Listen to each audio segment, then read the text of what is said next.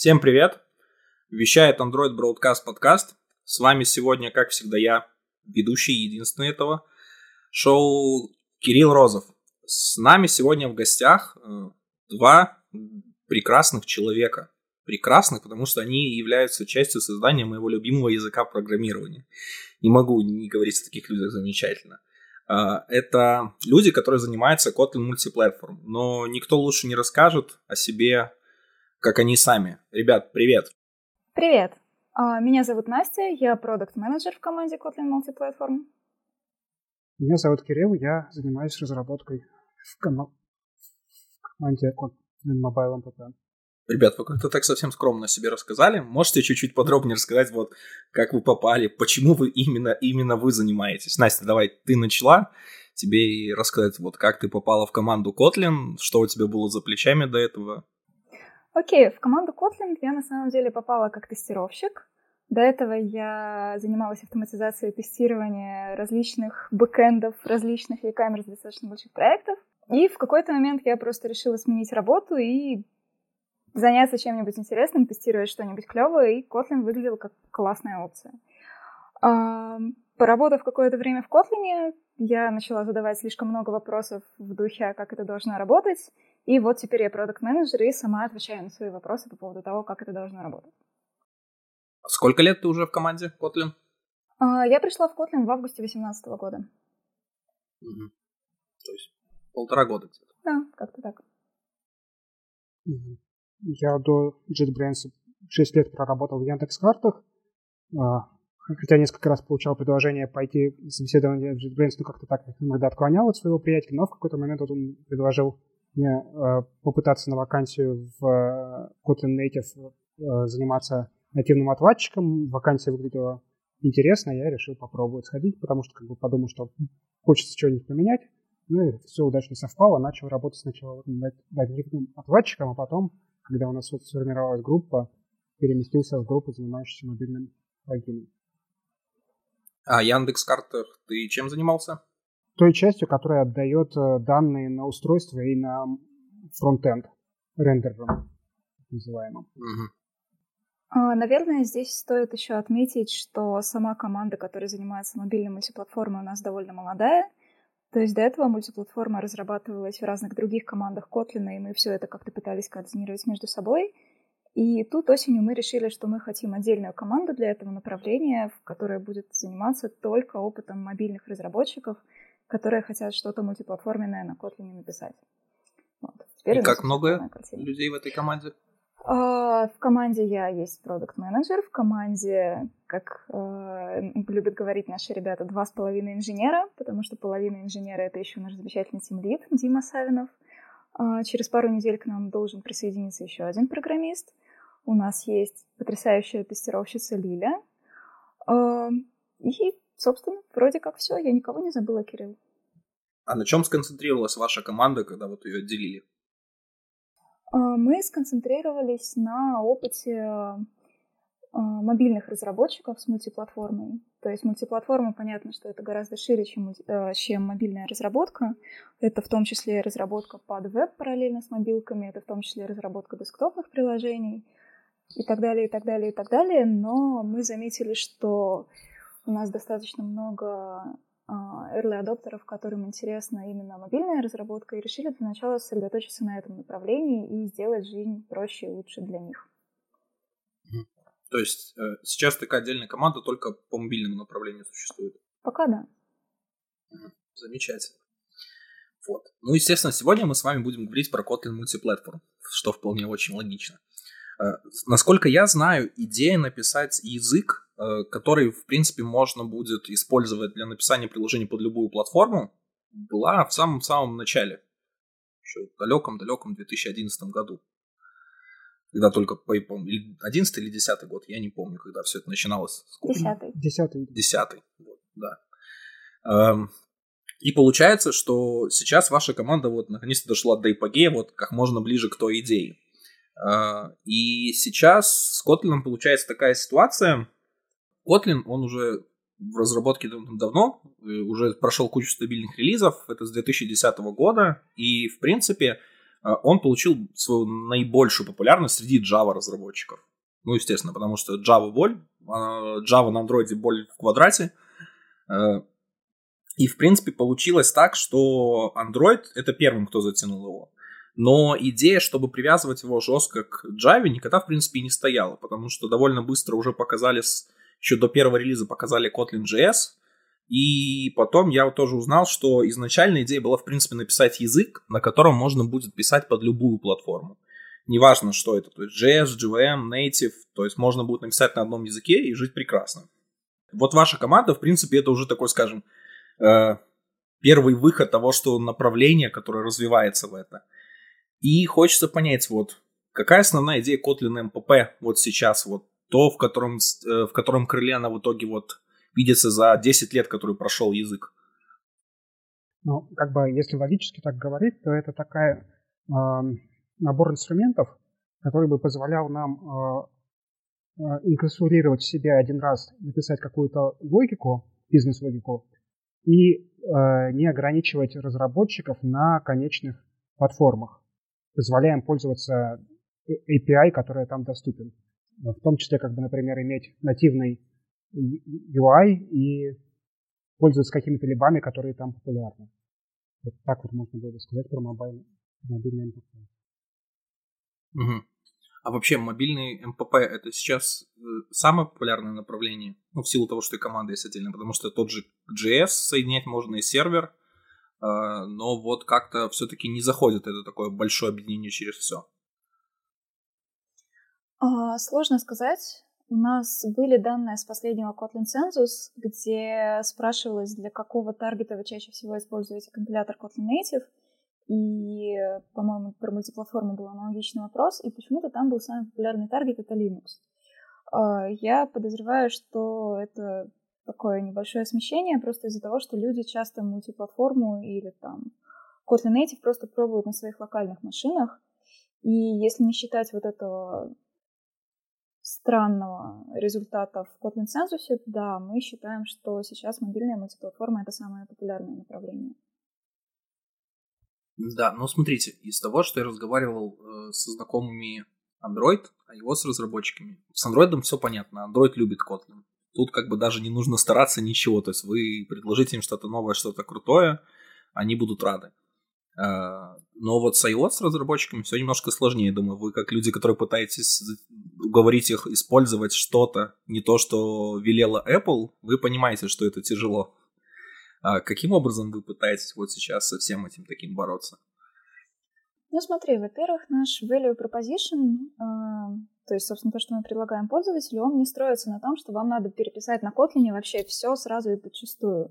Этим мы отличаемся, например, от того же Flutter за, за Adopt Dart или умри. Нет, с Kotlin все немножко не так.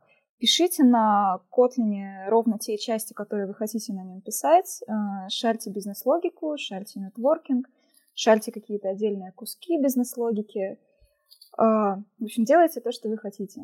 И один из первых шагов для уговаривания iOS-разработчиков в такой схеме — это то, что вам никакой iOS-специфичный код, который пишет ваша iOS-команда, не надо переписывать на Kotlin на самом деле. Если вы любите использовать Swift UI, продолжайте использовать Swift UI. Если вам нравится там, не знаю, использовать Core Bluetooth для того, чтобы работать с устройством, продолжайте использовать Core Bluetooth. Никто не заставляет переходить на все это сразу.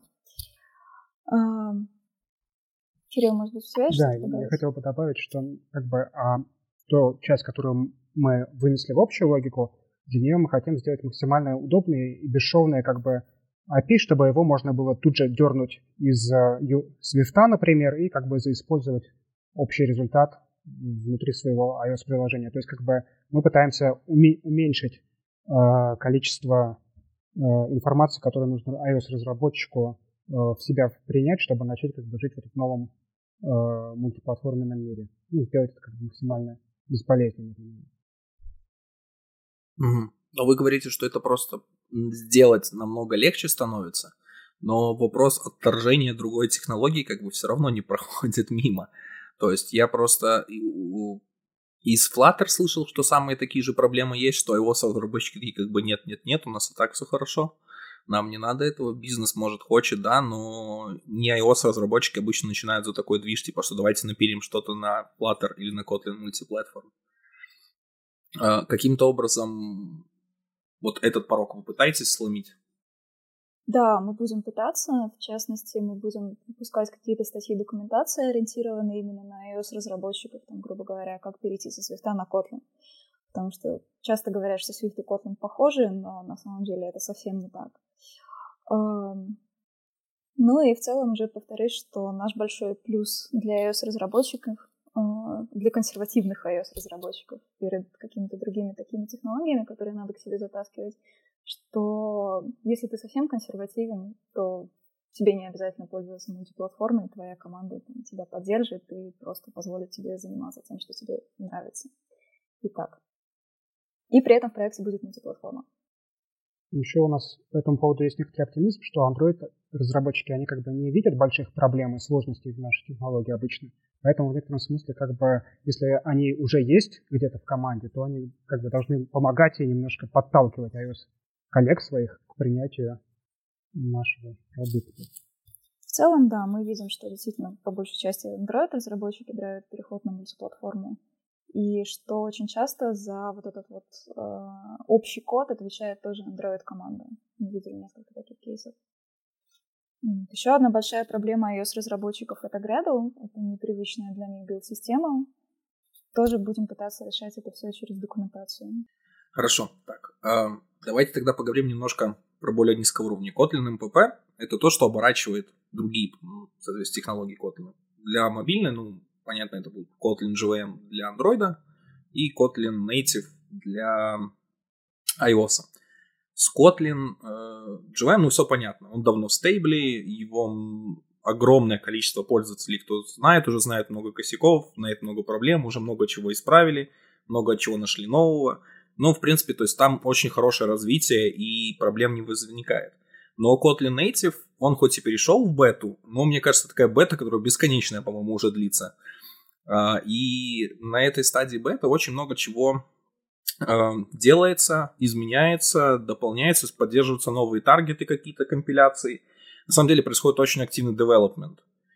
И тут возникает вопрос, то есть понятное дело, что Kotlin мультиплатформ, он зависит от Kotlin Native. А, и насколько вот вы упираетесь сейчас в состояние Kotlin Native?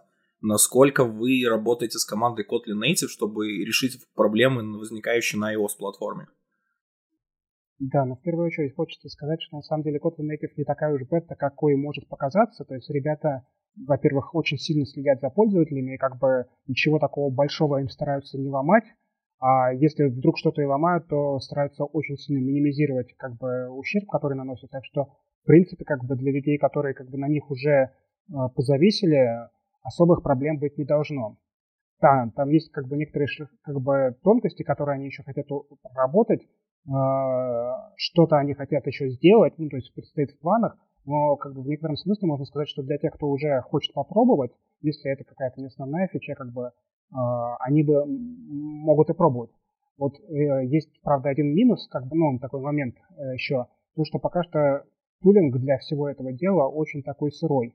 Поэтому, как бы, чтобы все это дело привязать, как бы, нужно как бы не бояться брать как бы эти инженерные как бы части и из них варганить вот какой-то девайс, который будет как бы у вас работать. Те, кто не боятся, они так как бы и делают. Но просто как бы многим людям не хочется так много э, погружаться в детали связывания всех этих кусков, и поэтому как бы наш как бы основной приоритет это сделать все-таки так, чтобы было людям удобно и понятно, как бы как вот это богатство, которое уже как бы напрограммировали ребята из Kotlin Native, как бы подтащить под капот своего приложения, при этом особо как бы не измазавшись в масле там и вот не поцарапав руки о всякие острые части автомобиля. Я еще добавлю, что мультиплатформа носит гордый экспериментал статус, даже не столько из-за проблем с Kotlin Native, сколько из-за того, что в Kotlin, в принципе, очень строгие правила к тому, что мы называем stable релизами. Stable релиз — это релиз, который сохраняет полную бинарную совместимость в, в обе стороны. И про мультиплатформу отчасти из-за Native, отчасти из-за каких-то других вещей. Например, из-за того, что мы недавно вводили новую фичу про Common EOS мы пока этого сказать не можем. Что не значит, что мультиплатформа не production ready. Просто, может быть, в какой-то момент сломается бинарная совместимость, мы об этом будем предупреждать за несколько релизов совершенно точно, сохранять там наш традиционный deprecation cycle, но пока сама возможность того, что эта совместимость сломается, есть, э, мы не можем назваться стейбл. Это все. А командой Kotlin Native мы очень активно работаем. Они уже к релизу 1.4 готовят для нас несколько существенных улучшений в Objective-C интеропе.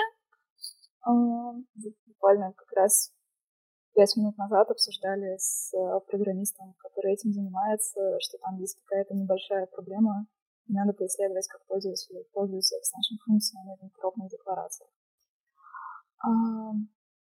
А, и плюс к 1.4 будет очень много улучшений перформанса, которые очень сильно болят на платформенных пользователей.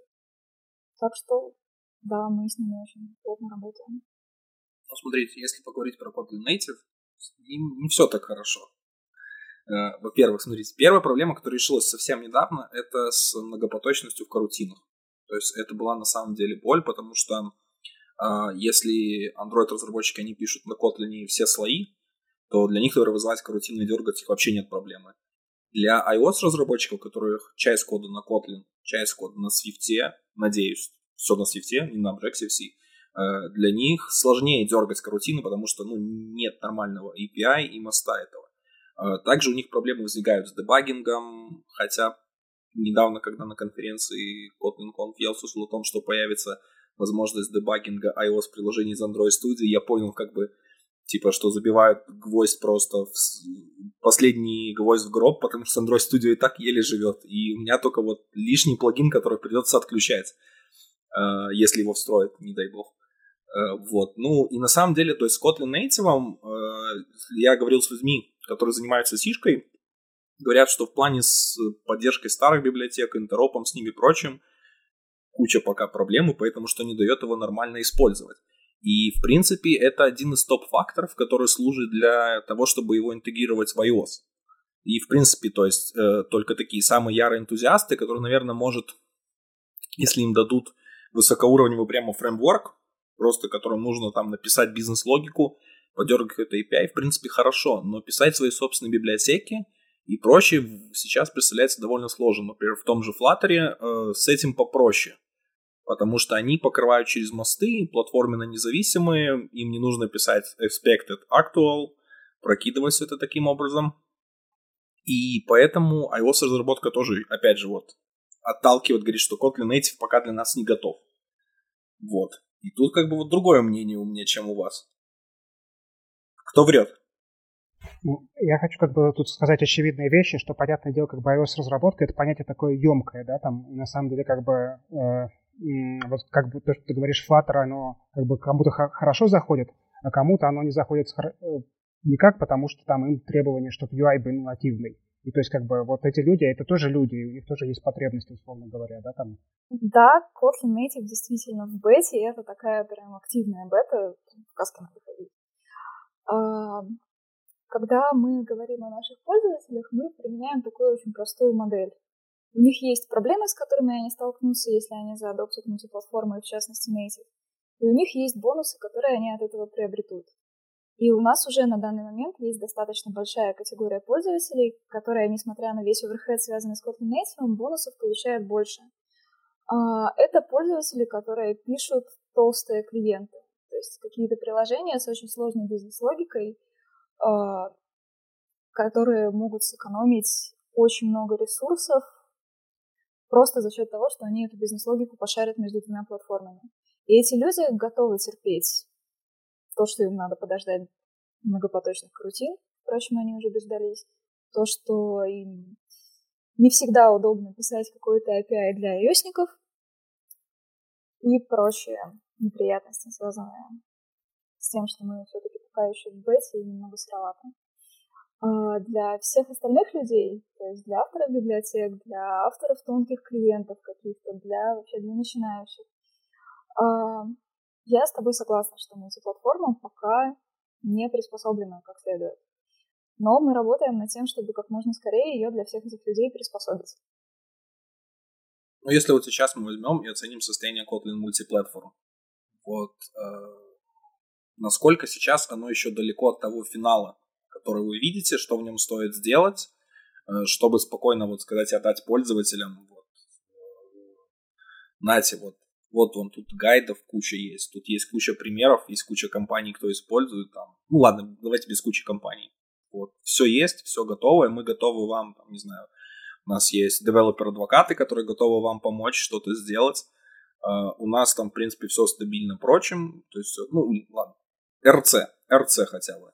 Uh, вот, у нас мы, вы можете этим пользоваться. Да, могут, может носиться какие-то изменения, что-то, но, в принципе, это не так, что у вас там будет боль, и вы будете страдать. Вот, насколько в этом, там, давайте говорить, типа, там, не знаю, ш, ш, этот, свет уже, свет в конце туннеля вот уже совсем, совсем скоро, либо там пока еще все только, только видно, вот, насколько все это далеко. Смотри, ты сейчас услышишь абсолютно разные ответы от нас с Кириллом. Не удивляйся, Кирилл разработчик, и все разработчики в команде Kotlin просто чудовищные перфекционисты. То есть на любой такой вопрос они будут всячески избегать ответа, потому что если, не дай бог, через 10 лет в мультиплатформе будет вот один-один маленький божок на импорте в Android Studio, они будут считать, что это нельзя отдавать пользователям. И это, с одной стороны, очень круто, с другой стороны, приводит к тому, что мы очень долго не можем выйти из беты. Соответственно, у меня чуть-чуть другое мнение. Но я теперь тоже заразилась этим перфекционизмом разработчиков, и сейчас сижу и думаю, что бы такого сказать по этому поводу. Я считаю, что свет в конце тоннеля определенно виден. То есть у нас уже пошел adoption в продакшене, достаточно серьезный.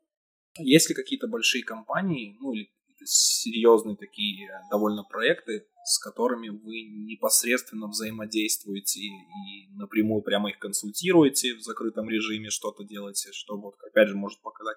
Можете не называть э, их название, но хотя бы, что вот если такой движ среди именно Э, компаний, которых способны своим именем и сказать, что вот мы используем Kotlin MPP, и вот это приложение, на самом деле, вы давно его пользуете, а тут Kotlin MPP, и это может сыграть значительную роль для развития вашего проекта. Да, есть Яндекс.Диск, например. Яндекс.Диск использует Kotlin MPP. А, еще из таких известных кейсов это Яндекс.Карта компания... тоже. Яндекс.Карта тоже. Мое любимое мобильное приложение, да. Из таких примеров, которые могли бы быть известны именно в России, сейчас еще подумаю. В России, наверное, я так пока не могу вспомнить известных примеров, ну, кроме еще ребят из Ice Rock, но ребята из Ice Rock, они студия, поэтому они, понятно, не могут раскрывать своих клиентов, и мы их тоже раскрывать не будем. А за рубежом из прикольных кейсов, ну вот недавно мы объявляли как раз call for cases для нашего нового сайта, и нам ответил парень из HMRC. Я сейчас расшифрую, это Her Majesty как-то то ли tax service, то ли что-то такое. Короче, это британская налоговая. Британская налоговая использует Kotlin Multi-Platform. Все, у меня на этом все. А, ну, на самом деле нет. Еще нас а, использует Карим, они даже делали доклад на Kotlin Multi-Platform. Это Uber а, в ближневосточных регионах, то есть в частности в Арабских Эмиратах. И они с помощью мультиплатформы делают приложения для водителей. То есть именно не клиент, который у тебя на телефоне стоит, а клиент, который стоит на телефоне у водителя. Кирилл, может, вспомнишь еще кого-нибудь интересного?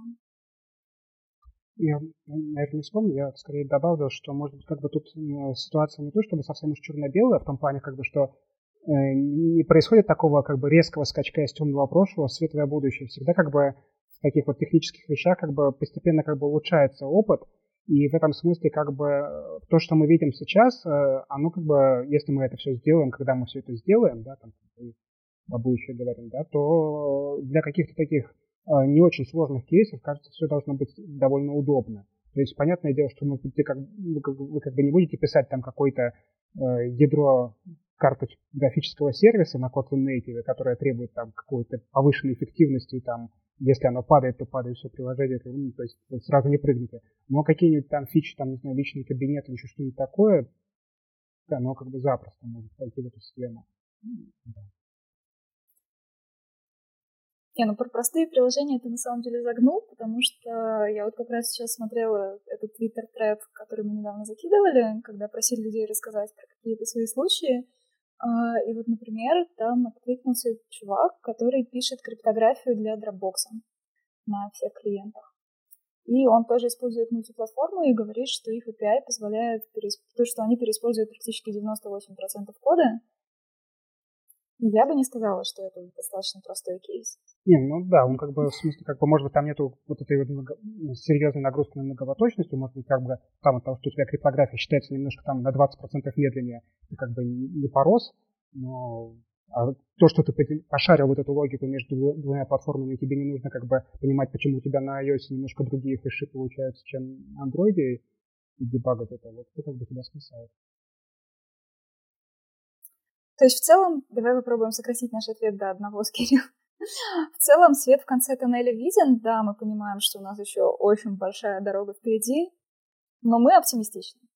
И я на самом деле тоже за вас вы думаете, что я против. Я на самом деле э, с удовольствием бы Kotlin применил, э, и в принципе даже вот мы сейчас на работе стартанули новый проект, он под Android, под iOS, под Web, и у нас прям есть как такие части, которые вот хочется перенести в Kotlin мультиплатформ.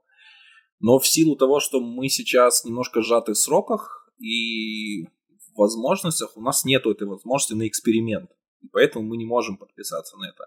Хотя мы, например, очень видим в этом толк. Э, с Flutter, например, у нас было больше уверенности.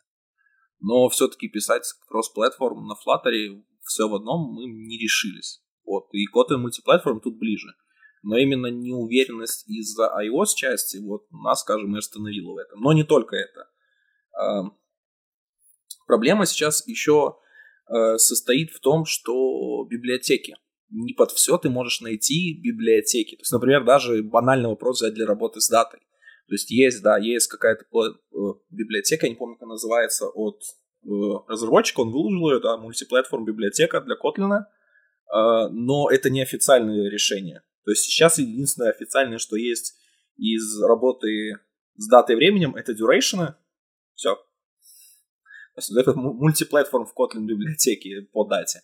И таких вот библиотек на самом деле много. Я даже видел недавно, что там была переписка насчет того, что в принципе каким образом эти библиотеки все находить, чтобы создать какой-то хаб из этих библиотек, как вот есть с Flutter. У Flutter есть хаб, на котором изображены разные библиотеки. туда просто собираются все библиотеки, которые поддерживают э, Flutter. И там прям помечено, типа, какие-то библиотеки отмечаются, типа, что они там рекомендуются Flutter командой, рекомендуются Dart командой, какие-то платформы, например, могут поддерживать, ну и прочее, прочее.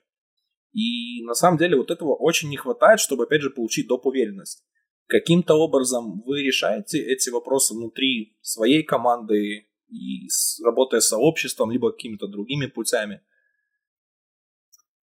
А, смотри, прежде чем я начну отвечать на твой вопрос, я включу продукт и спрошу, смотри, насколько тебе принципиально, чтобы твои библиотеки были написаны именно вот официально написано JetBrains, карутины, кейтеры, вот эта вся штука, или тебе достаточно, чтобы был approve от комьюнити?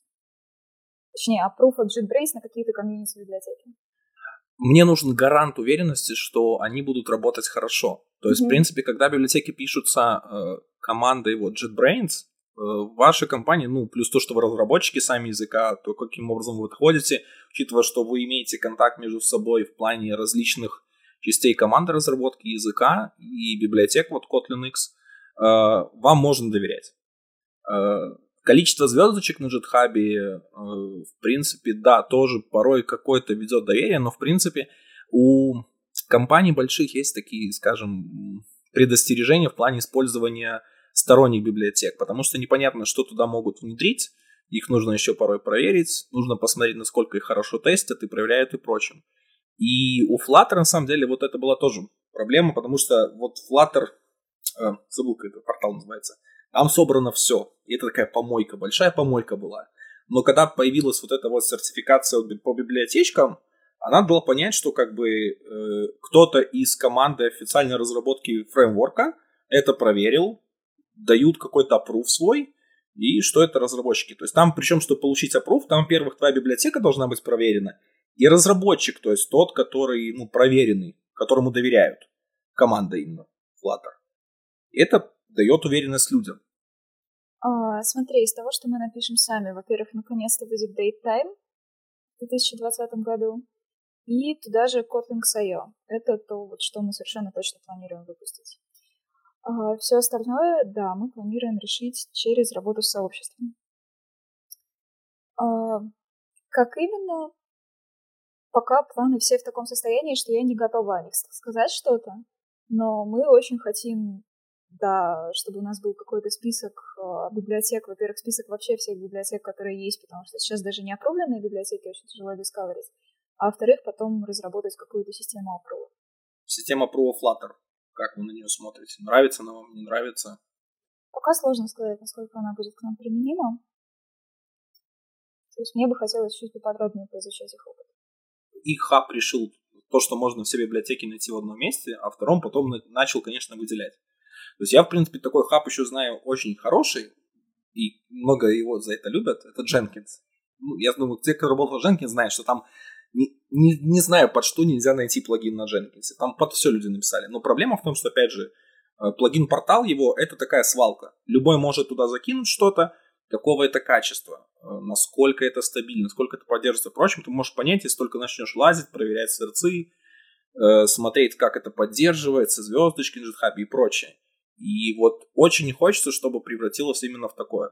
То есть, возможно, я сейчас вам, может, подал какую-то идею или прочим, но на самом деле вот именно хочется увидеть гарант того, что можно использовать, и что, например, если я хочу решить основные проблемы, это, например, Э, взаимодействие с трестом, взаимодействие с нетворком, сохранение в базе данных, э, не знаю, там работа с GraphQL, с датой, с I.O., с карутинами, с прочим. То есть вот это, что было, у меня, грубо говоря, такой стандартный набор, который есть э, в 95% приложений, чтобы он был, скорее всего, от команды.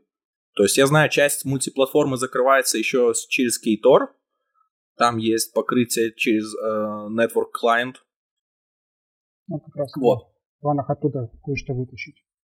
Да, но есть очень классная фича, которую я прямо жду-жду. Это когда откроют API э, э, Kotlin компилятора, да, плагинов, плагинов для Kotlin компилятора, и тогда прям вот начнется новая жизнь на Kotlin.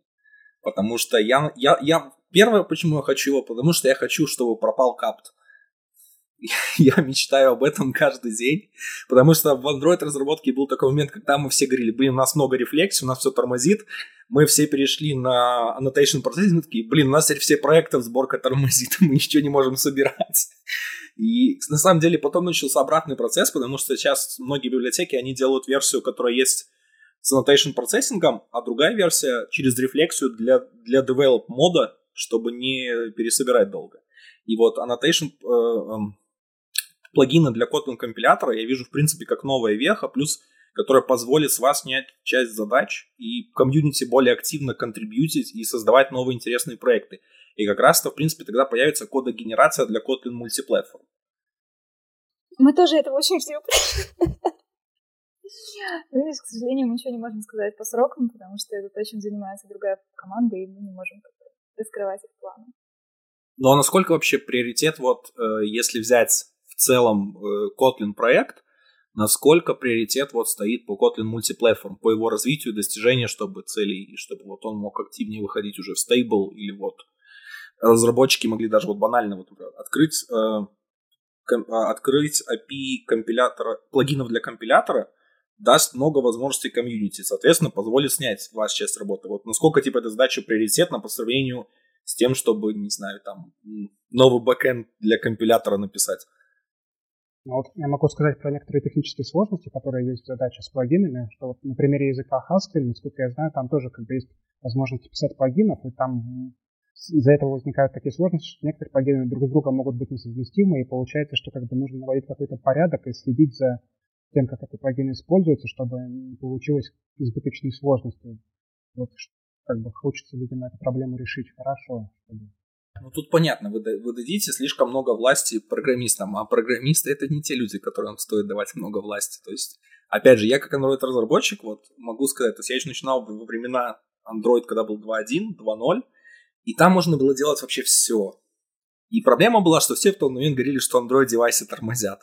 А разработчики не те люди, которые типа, что если им что-то говорят вот так лучше не делать, но это проще они такие скажут, а, нет, вы что ж, это ж, это ж хуже, ну, типа, я лучше займу, займусь решением, которое займет 8 часов, чем то, что плохое, но за один. И вот это все начиналось. То сейчас все стало жестче. И да, я на самом деле понимаю, что плагины компиляторов могут нанести еще большой вред всему этому. То есть тут, конечно, вы дадите доступ на совсем новый уровень. Но игра стоит свеч. Да, игра стоит свеч, просто ребятам нужно задизайнить э, API для компиляторных плагинов таким образом, чтобы можно было очень сложно, чтобы было очень сложно выстроить себя в ногу с помощью компиляторного плагина. То это довольно непростая задача. И не слишком ограничить пользователей И в том, не слишком чтобы создавать. пользователей при этом, да. В том, что касается МПП, то как бы ну, фокус у нас довольно большой есть, потому что мы хотим как бы ну, выехать ну, на iOS-разработчиков. Ну да, iOS рынок это очень интересный. И на самом деле сейчас современное приложение есть проблема в том, что приложения очень часто э, в компаниях, ну, те, которые знают, конечно, делают наверняка сразу два. Потому что им, например, нужен не для заработка, именно денег напрямую, а именно как, э, не знаю, у меня есть сеть магазинов, мне нужно приложение, чтобы через него могли заказывать продукты. Э, вот. И мне нужны подобие платформы. Потому что мне как бы что одна, что другая деньги ну, не будут приносить, но мне нужно, чтобы было больше точек входа именно к доступу к товару. Но когда приложения делаются э, с целью каких-то утилит, либо развлекательных, либо прочим, большая часть ставку делают вначале на iOS потому что именно как бы рынок не поделился, что там примерно 11% это iOS, а 89% это Android, по деньгам делится все практически в обратной пропорции.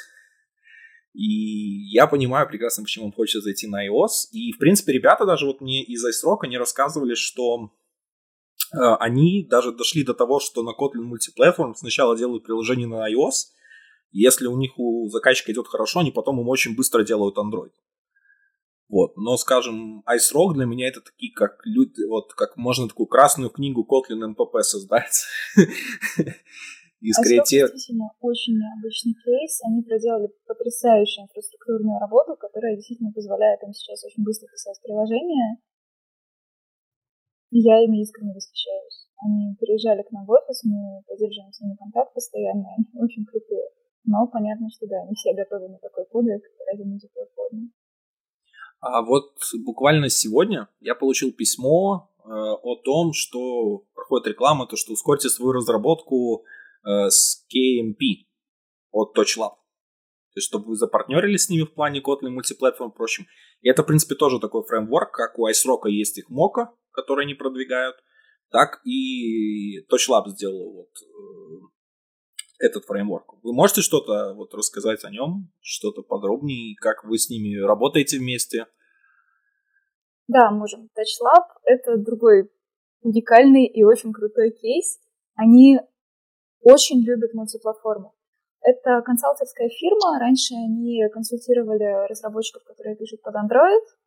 А, а после этого, когда, собственно, мультиплатформа вышла, они в нее влюбились и сделали просто ставку на мультиплатформу. Они называют себя экспертами в мультиплатформе. И мы их очень любим. Понятно, почему мы их очень любим. Они очень любят нас. И они недавно выпустили не совсем сет библиотек, они выпустили а, такой Getting Started проект. Есть способ быстро стартануть на мультиплатформе. Затащить к себе приложение, попробовать. Это какой-то сэмпл, который э, собирается, железобетонно собирается в любой Android-студии, в любых условиях. Он очень хорошо сконфигурирован, там вполне понятная конфигурация настроена, и к нему прилагается документация. То есть посмотрите сюда, это ваше iOS-приложение, посмотрите сюда, это ваш shared код, вот он настроен таким-то образом.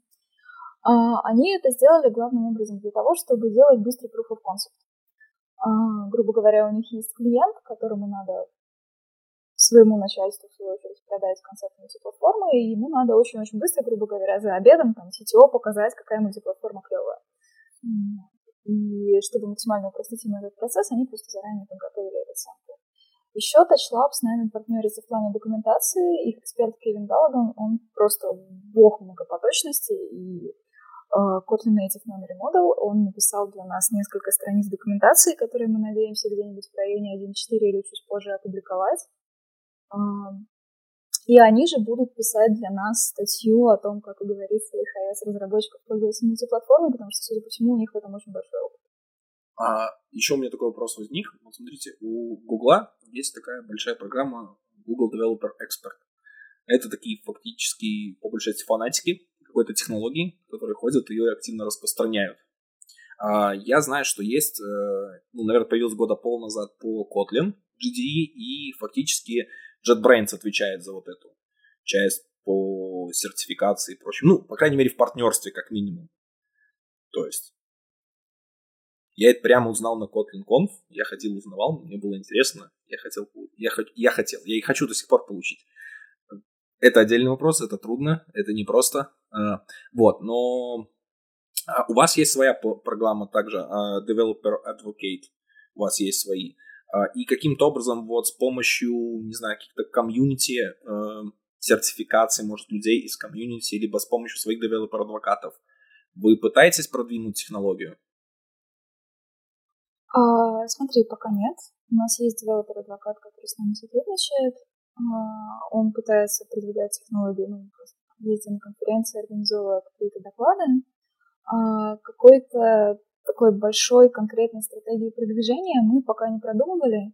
И стратегии по сертификации тоже. Мы сейчас сосредоточены на том, чтобы как улучшить DX, а, в смысле developer experience, а, сделать людям так, чтобы им было не больно разрабатывать, сделать саму технологию лучше, и уже потом думать, как ее продвигать в комьюнити и как сертифицировать людей. Ну, просто сейчас, э, чтобы понимали слушатели, сертификация в JetBrains по Kotlin есть только двух видов. Это сертификация курса и сертификация тренера, э, как э, сертифицированного тренера для курса, для проведения его. То есть, ну, именно как вот тех эксперта, как какого-то тех евангелиста по технологии, ничего, к сожалению, подобного нет. И я, например, был бы очень рад такое услышать, потому что я сам лично очень люблю ваш продукт.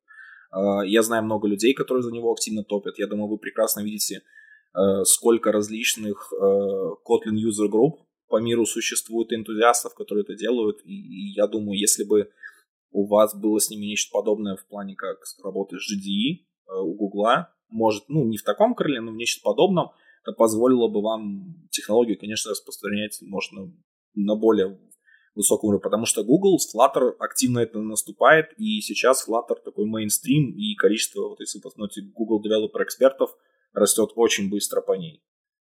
И Тут мы потихоньку начинаем переходить в войну. Естественно, то есть э, мультиплатформ важен для бизнеса в первую очередь. Почему для бизнеса? Потому что он позволит сократить расходы. Э, сократить расходы на разработку, сократить расходы на программистов.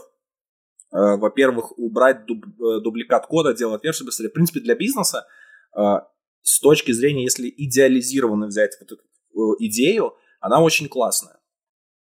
Много было попыток, я думаю, мы много знаем фреймворков, которые родились, что-то попробовали, умерли, потом родились другие. Э, есть те, которые живут очень долго и до сих пор не могут выйти стейбл. Привет, Facebook. Э, вот. Ну, сейчас фактически на рынке для меня вот э, серьезные игроки, которые остаются, это Flutter, э, потому что Google очень активно его пропихивает, если посмотреть посмотрите, за полтора года это просто был как вот стремительный поезд, который просто несется на огромной скорости и набирает, набирает обороты, новые вагоны все подцепляются, и вот прям кажется, что вот все, это уже не, необратимый переход, и я скоро буду уже Flutter разработчик, а не Android разработчик. Вот. А Kotlin Multiplatform, в принципе, тоже у всех на слуху, потому что из-за большой популярности продуктов JetBrains – из-за большой популярности Kotlin, но пока для меня больше вы выглядите как отстающие. Я вас очень люблю, вы помните это. Э, вот. И, естественно, понятно, что, Настя, ты как продукт-менеджер должна понимать, что вот, ну, как делать борьбу с конкурентами и как продвигать вот это все. Э, каким образом вы думаете вот сражаться с Flutter? Прежде всего я хочу сказать, что у Flutter просто офигенная маркетинговая компания. А, я за новостями Flutter слежу просто как за учебником о том, как надо делать. А, они совершенно потрясающе вышли на рынок в Азии. Они просто захватили ребят из Китая, Японии и а, из Тайваня, из Сингапура. То есть там очень много Flutter User Group, они постоянно об этом говорят, они хостят свои главные ивенты там очень часто. И чтобы слушатели понимали, вот один из первых кейсов, который таких больших успешных показывает, это был Alibaba. Да, То есть да. это это, то есть, ну, я думаю, может, Alibaba не всем известно так, но AliExpress уже будет известно больше, чем говорить. То есть Alibaba это компания, которая владеет этим сервисом. А, но говоря Alibaba, в принципе, когда говорили то, что не затянули Flutter, они говорят, что только что только Alibaba не затягивала к себе, чтобы типа только хайпа развеять вокруг себя, типа побольше, чтобы все это было. Но на самом деле, да, рынок Азии прямо вот и во Flutter. Я, я даже был удивлен, почему именно сначала рынок Азии пошел активно.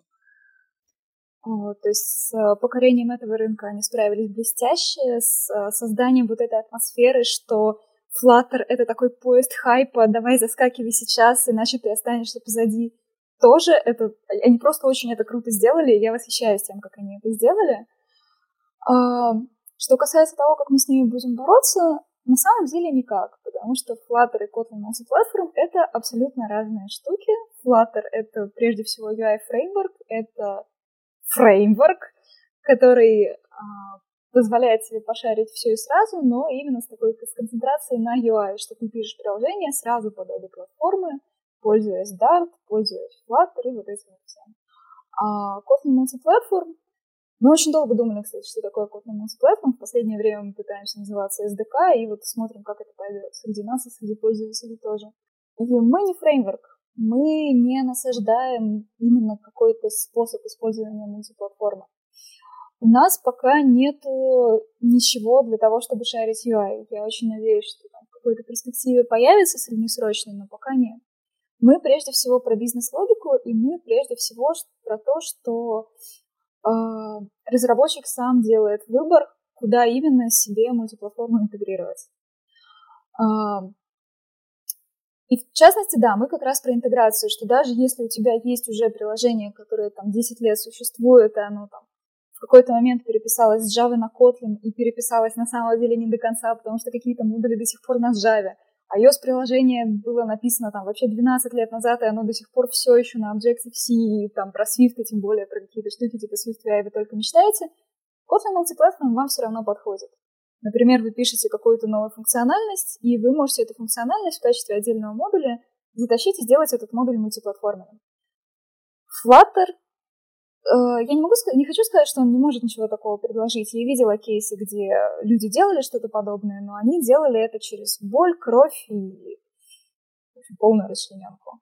Мы стараемся как раз э, опыт людей, которые занимаются интеграцией, сделать лучше. То есть мы хотим, чтобы вот эта вот интеграция проходила у всех гладенько, чтобы вы могли в любой момент затащить к себе мультиплатформу, распространить ее на весь проект, а если вам что-то не понравилось, свернуть и вернуться обратно к своей нативной разработке на Kotlin, Swift, Objective-C. Все для того, чтобы разработчику было удобно. Но при этом мы теряем определенные аспекты, то есть, например, мы в чем-то теряем аспект вот этой вот быстрой разработки сразу под два приложения которые есть у Flutter и которые на это активно выпирают. То есть на Kotlin Multiplatform пока неудобно делать, например, какие-нибудь прототипы, которые вот надо за неделю реализовать идею, показать инвесторам и срубить кучу денег. А, но это только пока. Я очень надеюсь, что мы предпримем какие-то шаги для того, чтобы какие-то вот быстрые проекты с нуля тоже было удобно на мультиплатформе сетапить. Ну, я думаю, у Кирилла, как у разработчика, есть свое мнение в плане не то, что мнение хочу дополнить э, Настю, тем, что как бы у Котлина философия в некотором смысле такая, делать так, чтобы можно было э, не радикально меняя каких-то вещей в своих э, делах, проектах, потихоньку начинать переползать в нашу сторону. И если нравится, переползать больше. То есть как Kotlin в свое время стартовал таким образом, когда сначала тесты, допустим, сначала переписывали на Kotlin, а потом уже потихоньку и основные классы. Вот мы надеемся как бы тоже двигаться в таком же направлении, когда мы можем позволять людям потихоньку отщипывать модули от их проектов и делать их общими. Ну, то есть Kotlin целиком называется прагматичным языком программирования. Мы бы хотели заполучить право называться прагматичным подходом к кроссплатформенной разработке. Ну, просто смотрите, для меня, если я хочу сэкономить тем, что вводить какой-то кросс-платформ, а, однозначно я буду делать ставку на то, чтобы сразу все писать и по максимуму, то есть переиспользовать код, то есть чтобы получить преимущество по максимуму. То есть переход по модульный это скорее для экспериментов. Но вот э, я бы вот, мне интересно именно кросс-платформе, чтобы сэкономить по максимуму. Один модуль, ну скажем, я могу просто на его переход, на его пробу э, получить не очень много. И с изучением, с настройкой его прочим могу получить больше мороки, чем в итоге бы я написал их два раздельно. Долгоиграющей перспективе кросс-платформ себя оправдывает. Понятное дело.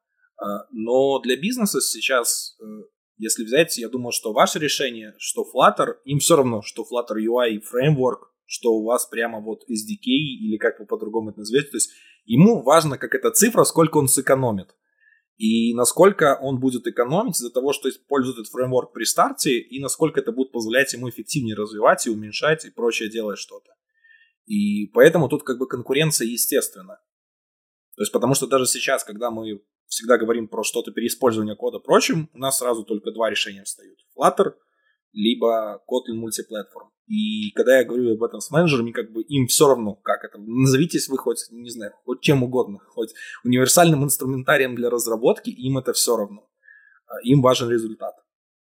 Слушай, Поэтому война неизбежна. Принципиально как ты не любишь очень негативный опыт? А, я React Native э, не люблю, ну, потому что React Native для меня он больше JS-ная штука.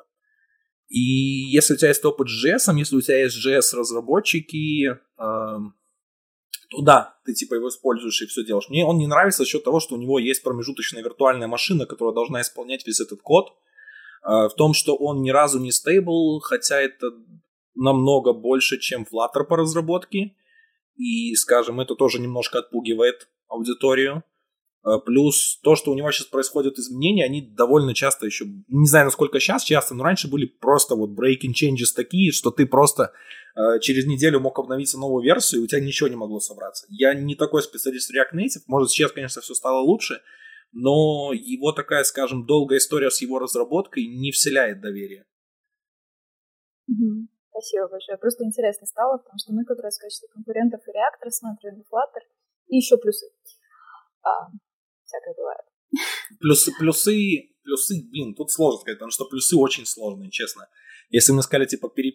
шарь код на плюсах, я такой, как бы, э, я лучше два нативных напишу.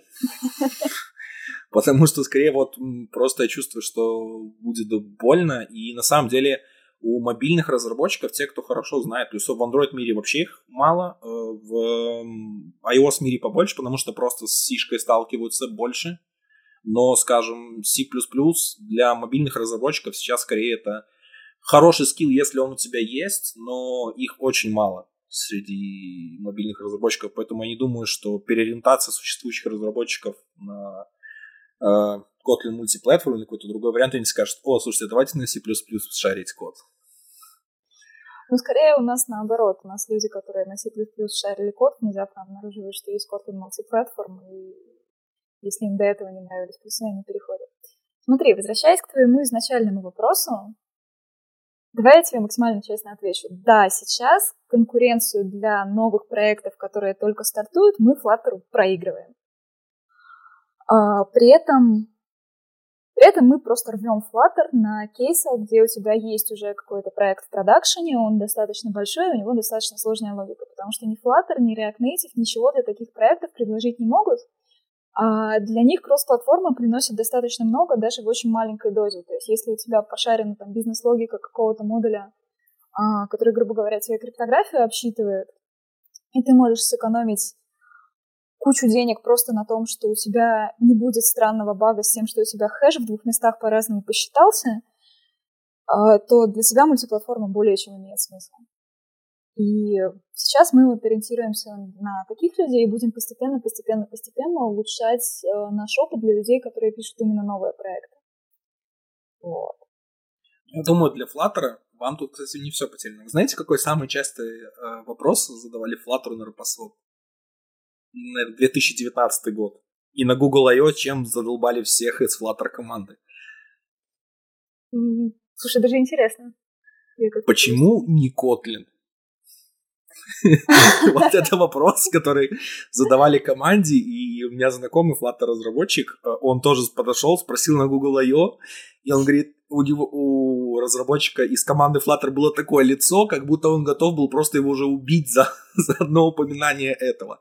И я думаю, это опять же показывает, насколько велика ну, любовь к, к вашему языку, э, который вы разрабатываете и прочим, и что, в принципе, э, если Flutter станет мега популярным, допустим, непонятно, кто выиграет эту гонку. Даже если Flutter займет большую долю, э, вполне возможно, что Kotlin адаптируется и к нему, как он адаптировался к JVM, к JS и другим, и станет прекрасным дополнением.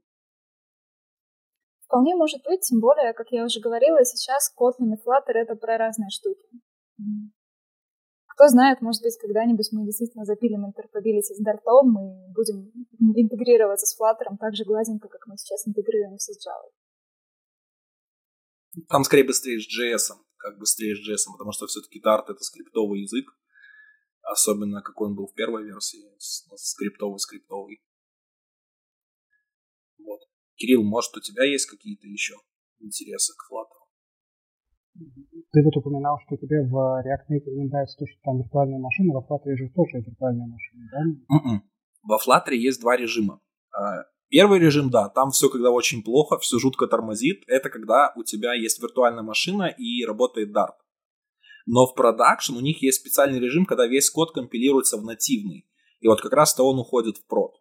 А, но зато с э, режимом, вот, когда у тебя есть виртуальная машина, он исполняет просто скрипты дартовые, ты можешь прямо ход reload делать, у тебя все, все, все доступные возможности э, скриптовых языков. Но проблема в том, что перформанс приложения такой, что как бы его даже стыдно показывать. Вот. Э, и вот, скажем, то, что он компилится в нативную штуку, это его спасает очень сильно. И самое, наверное, главное было достижение Flutter еще в том, что это первый кросс-платформ фреймворк, который вышел в стейбл. И второе, то, что он дал 60 FPS потому что другие кросс-платформ фреймворки не давали их. Вот. Хотя могу сказать, что Flutter как бы не говорил, что он там делает полностью нативный UI, впрочем, я сразу, я сразу замечаю, где различия на Android и на iOS. То есть это видно, особенно если подергать немножко пальчиком, то есть так видно, как прорисовывается немножко по-разному.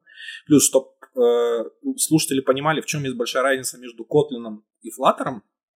Э, Flutter это э, обертка все-таки над какими-то примитивными операциями и попытать что-то в свое время как Java было, что вам, что ей нужен только канвас, она на нем все нарисует. Но проблема есть из-за ограничений, что вы не можете полноценно и быстро работать со всеми нативными API и всеми обновлениями, которые приходят вам из новых версий SDK и прочим. Для Kotlin таких ограничений не будет. И вот ребята об этом не упомянули, но это очень важный кейс, что если вы хотите работать с чем-то низкоуровневым, хотите работать с последними версиями SDK, себе быстро темную тему затянуть в мобильных приложениях, пожалуйста, потому что, например, Flutter темную тему поддержал только в декабре этого года. Хотя она уже была доступна разработчикам для того, чтобы с ней что-то делать на нативных фреймворках. Э, еще при первых бетках это для Android в марте, э, а для iOS в июне. Вот еще Блин. тоже большая разница. Да, я действительно об этом не упомянула. Кирилл, не говори команде, а то они от меня избавятся и скажут, что я плохой продукт менеджер даже мы с этого примерно начали, но как бы имея в виду, что как бы мы предоставляем инструмент, который дает возможность пользоваться нативным API на каждой из платформы. Ну, то есть это как бы еще Кирилл развернул, как бы, ну, более ясно подал эту мысль, то есть мы ее так сдержим. Да, для кого-то это может быть очень решающим, потому что зачастую бывает, что на Flutter – Сейчас такая штука есть, что разработчики пишут много своих библиотек сами, потому что их не найти в публичном доступе, они оборачивают и нарабатывают свою, скажем, такую прослойку. У компаний, кто активно переходит в Flutter, у них есть свой собственный пул, причем они их не паблишат. Смотри, аудитория нашего подкаста — это Android-разработчики. И, конечно же, в Android-разработке сейчас самое хайповое, что есть и что происходит, это Jetpack Compose и не спросить про то, что будет судьбой Jetpack Compose у разработчиков э, из команды мультиплатформ, которые занимаются мобильным, нельзя. Потому что, в принципе, э, полностью все строится на Kotlin DSL. Все на чистом Kotlin. И как нигде хочется, чтобы это заработало еще и на нескольких платформах. И стало настоящим мультиплатформенным UI-фреймворком, что позволило бы Kotlin Multiplatform сломать те рамки, которые она изначально взяла, что бизнес-логика, вот, и какие-то общие части приложений на Kotlin, остальное на нативном языке. Что ты нам можешь рассказать по этому, Настя? Скорее всего, вопрос к тебе. А, идея про то, что Compose мог бы быть мультиплатформенным, и наша команда получила бы UI-фреймворк с уже известной репутацией практически за бесплатно, да, она витает в воздухе. И нашей команде, естественно, эта идея очень нравится. А, сказать что-то конкретное я не могу по этому поводу, к сожалению. Мы держим контакт с ребятами из Google, и если они решат, что они хотят идти в этом направлении, мы предоставим им поддержку с нашей стороны. Но Вам нравится идея именно, что Jetpack Compose станет этим фреймворком мультиплатформенным UI, или в принципе появится что-то такое? А, и то, и другое. То есть, с одной стороны, мы понимаем, что, скорее всего, нам рано или поздно понадобится UI-фреймворк. У нас сейчас есть UI-фреймворк ребят из iSrock, а, но заполучить еще и композ в свой арсенал было бы вообще очень здорово. Mm, то есть фактически вы станете полностью на борьбу с Flutter. То есть вот вы уже тоже станете UI фактически фреймворком мультиплатформенным. Да, но помимо этого мы еще сможем шарить бизнес-логику и интегрироваться с платформой более удобно, чем это вот, сделано у Flutter. Вот где будет бизнес э, бизнес-качество, не знаю, как это правильно сказать. Бизнес-value. Это называется бизнес-value, да, да бизнес-фича, которую, которую Flutter не сможет так сделать. Да, да, именно так. Ребят, очень бы хотелось узнать, какие у вас планы вообще на завтрашний день, на сегодняшний год и вообще, в принципе, на будущее будущее. Что нас ждет из новинок? То есть давайте поговорим про какие-нибудь утилитарные библиотеки. Получим ли мы что-то новое, интересное и крутое? Если речь именно про библиотеки, то мы точно ждем DateTime. А, по ее каких-то более четких планов нет. То есть про DateTime мы знаем, что она выйдет в 1.4, про ее сказать ничего такого не можем. И насчет других планов пока сказать сложно. А, библиотеки и любой тулинг для авторов библиотек мы планируем заниматься им уже после релиза 1.4. А что касаемо тестов э, и улучшения существующих библиотек, там про рефлексии. А, смотри, рефлексии в... Если ты имеешь в виду рефлексию как механизм языка, то рефлексии в Kotlin Native пока нету и не ожидается. А, тесты тоже пока не могу сказать ничего конкретного. А, из улучшений в существующих библиотеках, наверное, самое существенное улучшение, которое будет, это мультитредовые крутины для Kotlin Native. Но они уже есть. Они уже есть, да, они будут полишиться и в 1.4 уже будут более стабильными, более безбажными. Кирилл, может, ты знаешь, как человек, который пишет все это? Да, если по нашему как бы направлению брать, то это улучшение user experience разработчиков, которые вот работают с мобильной платформой нашей, то есть вот полноценный э, работа с новыми библиотеками, э, работа с э, запуском всех необходимых тестов на симуляторе и хорошая отладка. Ну, как, как бы рабочая отладка. А будут ли какие-то изменения с билд-системой? Вот в 1.3.0 были значительные изменения такие в билд-системе. Что-то в 1.4 нас будет ждать? Билд-системе. Ну, в Gradle плагине, именно API Gradle плагина какое было. Ну, там как бы какие-то улучшения постоянно делаются, чтобы так уж радикально. Из заметных улучшений мы существенно улучшим работу с э, интеграцией с какао-подами. Сейчас интеграция с какао-подами довольно болезненная. Как только ты подключаешь к себе подовский фреймворк или хочешь экспортить котлиновский код как подовский фреймворк, тебе нужно очень плотно работать с Xcode. То есть, если ты подключил какой-то под к проекту на Kotlin, ты после этого не можешь этот проект собирать из идеи, что очень странно. Мы вот наконец-то недавно пофиксили этот баг и в 1.4 планируем все это выкладывать. Из идеи или из Android Studio? И из Android Studio, и из идеи. То есть все, добавил под, можешь побилдить только XC билдом. Это то, как было раньше, соответственно, мы сейчас это исправили. Просто, чтобы вы понимали, идея это то, что идет вперед на одну-две версии мажорных от Android Studio стабильной, потому что сейчас вот вышла Android Studio 3.6, и она базируется, по-моему, на 2019-2 версии идеи. Да, угу. мы знаем об этой особенности. На самом деле она довольно часто выстреливает нам в ногу, но в случае с э, именно гридло, с гридловыми скриптами, с билд-системой, а, все гридловые плюшки распространяются в отдельном плагине Kotlin Multiplatform, и они от версии идеи не зависят. Вот. Ну, еще могу посоветовать, как бы, что все-таки пока что, так как мы еще начинающие такие, как бы, то можно в Android Studio брать э, выпуски, которые называются Canary, ну, которые вот эти канарейки, да, и на них смотреть, они все-таки посвежее и поближе к идее. У них как правило, впереди должны чиниться. Ну и по модулю того, что они, конечно, япные. Я обычно сижу на бете, потому что она не такая канареечная, как канарейка. Ну, гуглеры просят сидеть на канарейках, потому что э, тестировать так лучше им, они понимают фидбэк, можем что-то собрать и, соответственно, быстрее улучшить все и не выкатить э, баги до бета или РЦ, который пересядет. Хотя вот я буквально на днях делал опрос, и среди своих знакомых прочих понял, что мало кто готов сесть на канарейку. Гуглу мало доверяют. Да, я видела этот опрос, на самом деле очень интересно. И у нас тоже недавно появились данные о том, как быстро люди пересаживаются между версиями Kotlin и как много людей используют япные версии Kotlin. Было довольно любопытно сравнить. Ну, это логично, у людей же все-таки работа, они не хотят из-за бага какого-то еще не пофикшенного там потерять какие-то часы. Это да. Слушайте, а насколько безопасно использовать и апную версию для билд-системы, но в код подключать стабильную? Система в смысле? Gradle, Kotlin, DSL я использую.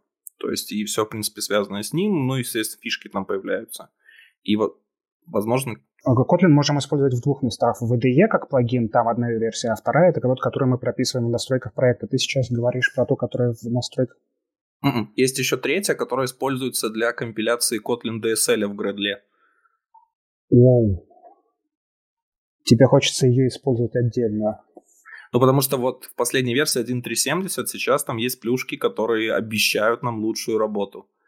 А стабильно 1.361, который у меня как бы в проекте подключено.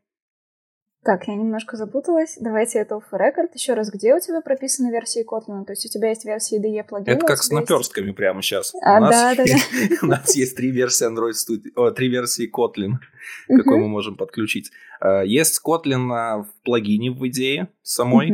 Это то, что забандлено. Оно хорошо, мне не мешает все, и меня не трогает. Потом есть то, что я подключаю в проект. Это то, с которым я компилирую, и стандартная библиотека. А ты подключаешь это через DSL как именно как мультиплатформенный плагин или где-то в Нет, другом это месте просто зависимость. А, зависимость какая-то, угу. все, к проекту, как клипка. Угу. А, и угу. есть еще, когда я собираю, исполь, э, ну, точнее использую Gradle Kotlin DSL, ему нужно весь Kotlin DSL компилить, чтобы он подкидывался сердцами к билд-системе и могло мне давать сработать в Gradle. И вот это третья версия, которую я тоже Всё, могу поменять. Я так понимаю, это в сеттинг для КТС надо, да? И ее... а, нет, это в buildSrc. Ты можешь поменять, зафорсить ему там. А, даже прям buildSrc. Mm. Mm-hmm. Но если у тебя она будет не, неправильная, то у тебя как бы просто не сработает твой build. И как бы билдить-то он все равно будет более стабильным плагином. Mm, вот не факт. Я а, не уверен. что он как бы сбилдит как-то не так, и ты этого не понимаешь? Нет, что он сбил, он, то есть эту версию э, Kotlin он использует только для компиляции KTS, ну, Kotlin скриптов э, в обычный код джавовый, чтобы подключить к, э, ну, то есть к всей, к всей сборке и потом запустить ее. Потому что КТС, ну, скрипты не умеет использовать э, Gradle, когда все это компилирует, как и Groovy, то есть он все равно тоже его компилит и потом использует. Ну, достаточно безопасно, потому что, как бы, ну, не, не такая большая отрасль, как бы, и кажется, что если там что-то пойдет не так, с большой вероятностью ты это заметишь. Ну, то есть, как бы, шансы того, что ты пойдешь на какое-то пересечение таких событий очень удачные, они малые. А, в целом, когда мы обсуждали с нашими продакшн-пользователями их скорость пересаживания между версиями, я слышала один аргумент за пересаживание именно между япами и как можно более быстрое обновление. Один аргумент против. И я до сих пор не знаю, какой победит. Это такая схватка двух якадзун. А, аргумент за — это япы выходят чаще. Ну, просто банально. Если ты словил какой-то баг в новой сыроватой версии, его пофиксит не через два версии, не через два месяца в следующей минорной версии Kotlin, то есть не между 1.360 и 1.370, а между япами, которых успевает выйти 3-4 между минорными версиями. То есть есть вероятность, что твой баг через пару недель будет уже пофикшен.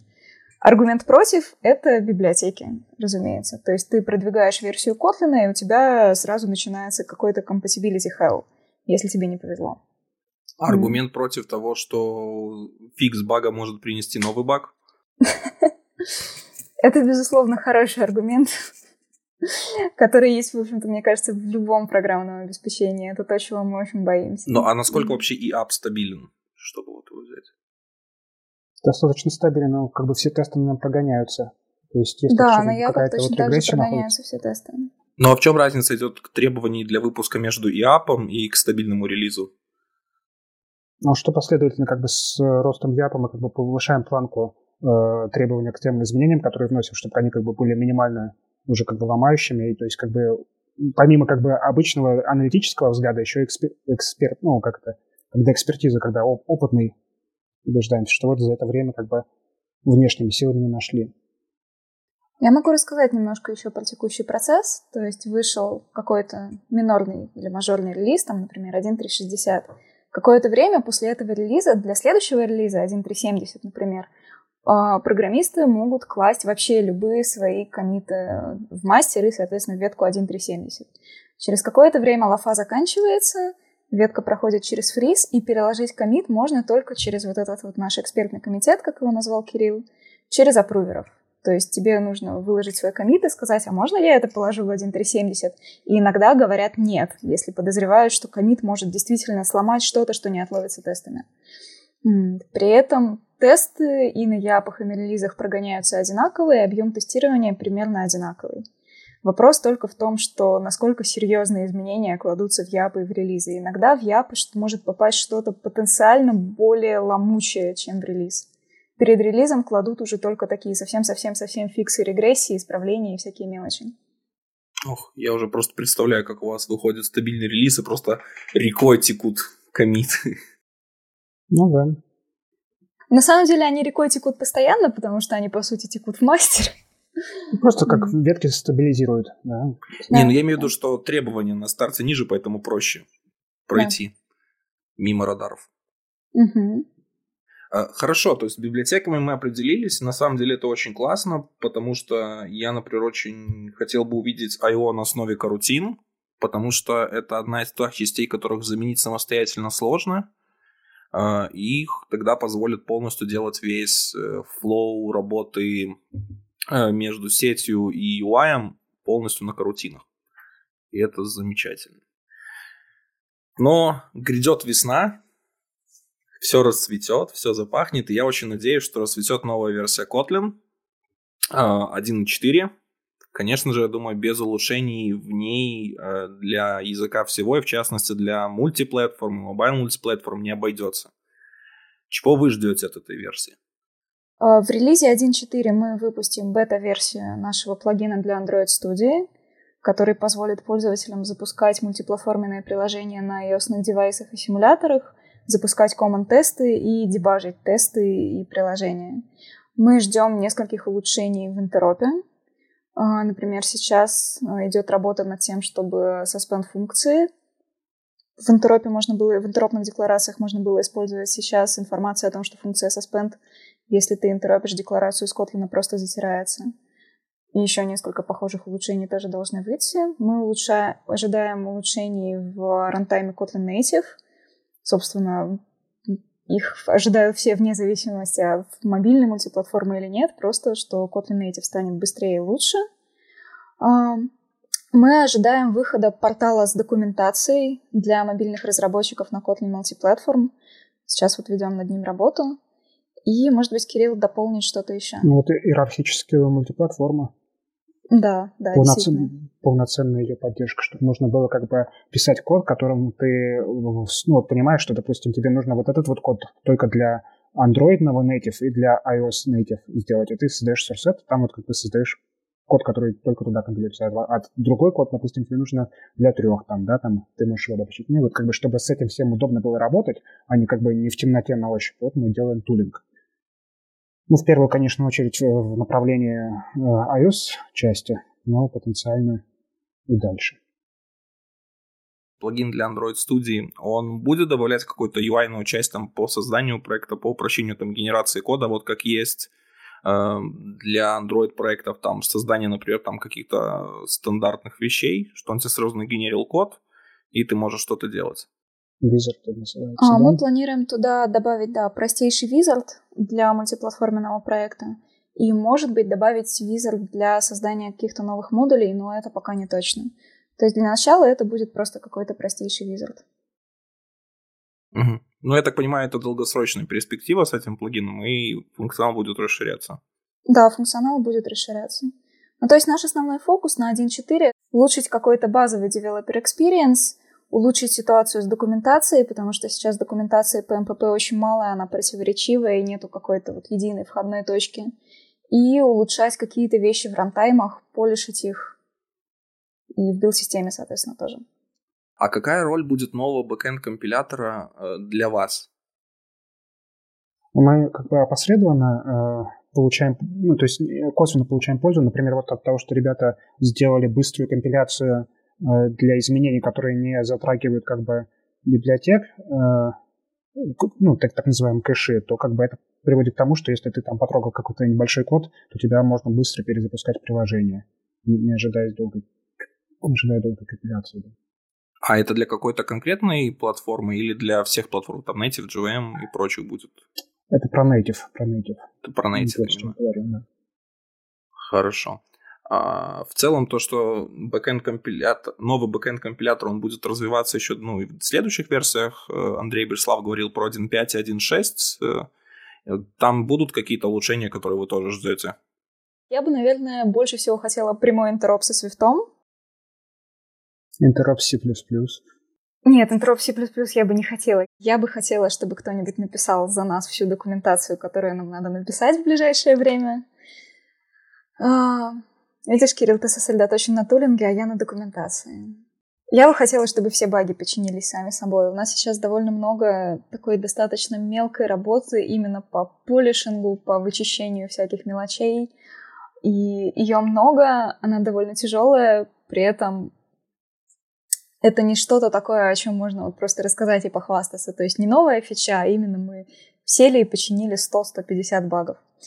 Было бы очень здорово, если эти баги действительно взяли и починились. Ну да, тоже со стороны тулинга, так, поддержка как бы переезда с... Ну, если у, у тебя есть проект, который под Android сделан, ну, вот, функционал, чтобы можно было его сделать мультиплатформенным, э, расшарить что-то с iOS, и как бы было понятно, как это расшаривать ну, какие минимальные изменения нужно сделать, чтобы что-то стало общим. Э, я задумался о том, что идея Kotlin мультиплатформ у нас уже стояла. И, в принципе, довольно актуальна в силу того, что у нас важна скорость, нужно выпустить релиз, постараться в максимально сжатые сроки, поэтому мы не решились браться за технологию, которая нам еще придется время на осваивание даже несмотря от плюсы, которые мы можем получить в долгосрочной перспективе. Вот. Но код я стараюсь писать с учетом того, чтобы потом его можно было взять и переделать легко на Kotlin Multiplatform и расширить. И на самом деле, когда я пытался искать нечто подобное, вот именно что, как мне писать мой код э, на Kotlin под Android, но с целью того, чтобы я мог его потом легко перенести на iOS – а вот тут как-то трудно найти было документацию или какие-то рекомендации вообще, то есть что-то в каком-то крыле, чтобы именно могло мне помочь. То есть э, я понимаю, что да, конечно, нужно делать чистую архитектуру хорошую, это понятно с этого слоя, но вот именно с частей платформы взаимодействия какими-то вещами, или как мне абстрагироваться от каких-то библиотек лучше, лучшим образом, или на что-то, например, вообще их заменять, вот этого ничего нет. И, кстати, вот было бы очень классно, если у вас в документации такое бы было, что помогло, опять же, Android-разработчикам потом более легко перенести свои решения на iOS. Конечно, и не только, на самом деле, про документацию мы думаем, но и про тулинг, потому что, как бы, документация — это одно, когда ты вот, как бы, не выходя из IDE, там тебе что-то подсказывает, это намного приятнее. Ты можешь там взять, как бы, move refactoring, да, там, как бы, у тебя какая-то функция объявлена там в Android-коде, ты его, опс, а, отправила его э, в общую часть, она там, как бы, увидела, не, так не получится, потому что здесь тогда там полагался на такую-то функцию, а ее теперь больше нет, или там... Ага. Ну так это, в принципе, может быть даже какой-то сабсет чеков в идее, например, даже. Да, да, да. Ну, как бы вот она подсветила. Вот это ты можешь отправить, вот это не можешь. Ты там сидишь, смотришь на то, которое не можешь понять, пытаешься понять, почему как бы оно подсвечивается. Мы в первой версии плагина даже планируем выпустить небольшой сабсет для таких чекеров, а, самое главное, что там будет, это, конечно, чекеры для работы с Kotlin Native Memory моделью. То есть часть проблем, которые можно было бы отловить с Kotlin Native Memory моделью, мы будем отлавливать в IDE. А не так, что пользователь получает это восхитительное invalid mutability exception на рантайме и не понимает, что у него происходит. А, с чекерами проблема в том, что многие из них слишком пессимистичные. Uh, у нас есть правило для инспекции, что если у инспекции слишком много false positive срабатываний, то такая инспекция не нужна. Для мультиплатформы это не всегда работает, потому что иногда ты хочешь именно не инспекцию о том, что у тебя вот здесь совершенно точно что-то не так, а просто скорее такую general recommendation. То есть уверен ли ты, что ты хочешь здесь делать так? И какое-то конкретное решение, как с этим жить, мы будем придумывать, и я очень надеюсь, что мы его в плагин добавим. А что касается документации, про которую ты говорил, мы планируем очень похожую статью, правда, не с таким вот прицелом для разработчиков на будущее, а именно для тех, кто уже начинает пересаживаться, а, как правильно начать коммунизировать код. То есть откуда начинать, что выбрать для коммунизации, что не стоит выбирать, на что обратить внимание и вот всякие такие вещи. Коммунизация такое слово интересное. Весь Советский Союз этим занимался. Да, у нас на самом деле очень много какого-то смешного жаргона, который образовывается внутри команды и который в итоге никому не понятен, и мы стараемся его всячески вычищать отовсюду, из документации, из блокпостов, но не всегда это получается. В принципе, ожиданий много вижу у вас, желаний много, но вы ничего не говорите про Kotlin Native. А, хотя, на мой взгляд, он сейчас, мне кажется, самым таким слабым местом в, в том, чтобы mobile multiplatform стать таким большим и сильным игроком на рынке кросс-платформа. А что именно смущает в Kotlin Native yeah. больше всего? В том, что в нем много чего не работает хорошо и не хватает особенно библиотек, плюс то, что его этот статус бета затянувшийся, который опять же, не имеет э, обратной совместимости. То есть вот хочется именно понять, насколько вот он э, на вас эффектит вообще и, в принципе, для того, чтобы распространять, потому что э, Kotlin Native нужен, ну, вы сами прекрасно понимаете, для того, чтобы продать Kotlin Multiplatform iOS. Угу. Вот, если бы он стал 1.0 просто, ну, или stable, там, как важно, это бы сильно бы упростило продажу ну, как такой э, тривиальный как бы прием, ну, даже на самом деле а, скорее фикс как бы недавнего такой давнего решения выбирает такое, как бы мы на самом деле хотим посмотреть, что у нас есть компоненты, и некоторые компоненты сказать, что вот эти компоненты, они типа как бы уже не бета, поэтому как бы про них надежнее можно думать, а некоторые компоненты, они нам бы, конечно, помогло, если Kotlin Native вышел бы из беты, но мы понимаем, что пока есть существенные ограничения для этого. На самом деле бинарную совместимость в обе стороны обеспечить довольно сложно, не говоря уже о том, что, может быть, Kotlin Native в ближайшем будущем предстоят какие-то концептуальные решения, вроде там той же memory модели, по которой все спорят. Периодически мы говорим о том, что а действительно ли нам нужна такая строгая memory модель, или мы все-таки хотим сделать relaxed memory модель. И пока мы такие решения просто даже обсуждаем, понятно, что выводить технологию в стейбл совсем не хочется. Ну и плюс в целом мы в Kotlin у нас есть такая тенденция, что мы очень долго выводим вещи в стейбл, потому что стейбл это слово, которое много для нас значит. Да, мы действительно многого ждем от Kotlin Native, и все, что делается в Kotlin Native, аффектит нас практически напрямую. А, но там сейчас происходит довольно много позитивных изменений. Я вот уже упоминала изменения в интеропе и изменения в рантайме, то, что, и то, что скорость компиляции должна увеличиться. Так что мы работаем с ними. Ну, давайте тогда попробуем подвести все итоги. Фактически нам нужно свести все за и против Kotlin мультиплатформа с разработчиками Kotlin мультиплатформа. ну, давайте попробуем. Почему за? Ну, во-первых, технология, особенно для Android разработчиков, нативная. Это однозначно. А, платформа и а, ну, платформа решения, точнее, не имеет такие ограничения, как его ближайший конкурент на текущий момент Flutter. То есть она имеет более а, легкие возможности интеграции с, с конечной платформой, это Android или iOS, имеет возможности переходить постепенно и да. не нырять полностью. Да. Вот. Плюс не имеет никаких промежуточных э, слоев или прочим, превращается полностью в нативный код, который привыкла платформа, и ваше приложение никто не забанит, если что, за это.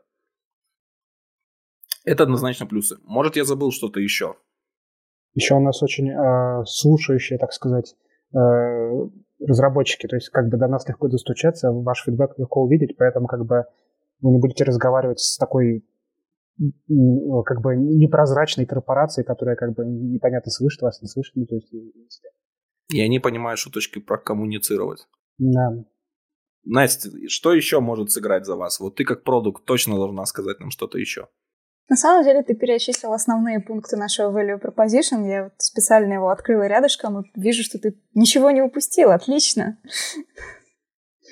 На самом деле мы считаем нашим главным достоинством именно гибкость Kotlin Multiplatform. То есть то, что можно делать общим код именно тот, который ты хочешь, использовать платформу там, где ты хочешь, использовать нативный UI может быть, потом в будущем какие-то UI-фреймворки, но в любом случае использовать тот UI, который ты хочешь. Никаких ограничений, только бонусы. Хорошо, тогда давайте все так прекрасно, хорошо, но давайте немножко поговорим о том, что пока может останавливать людей, и что они должны понимать, с чем им придется решаться. Э, ну, наверное, первое, самое важное, это такое отсутствие большого комьюнити, которое вот активно этим делает, решает, знает кучу проблем э, и может легко найти весь любой ответ на вопрос, там, загуглив это на Stack Overflow или прочим. Прав, не прав? Давайте говорите. У нас есть Kotlin Wang на Slack канал, и там как бы комьюнити помогает людям. То есть часто как бы одним вопрошающим отвечают люди не из JetBrains, и как бы вопросы разрешаются. Ну, плюс у нас как бы там люди следят за, за этим каналом. Что как бы отчасти кан- канализированное такое место, как бы, где можно найти фидбэк, у нас есть. Это довольно неплохое. Плюс есть отличный телеграм-канал от icerock по Kotlin мультиплатформ, который они поддерживают, развивают.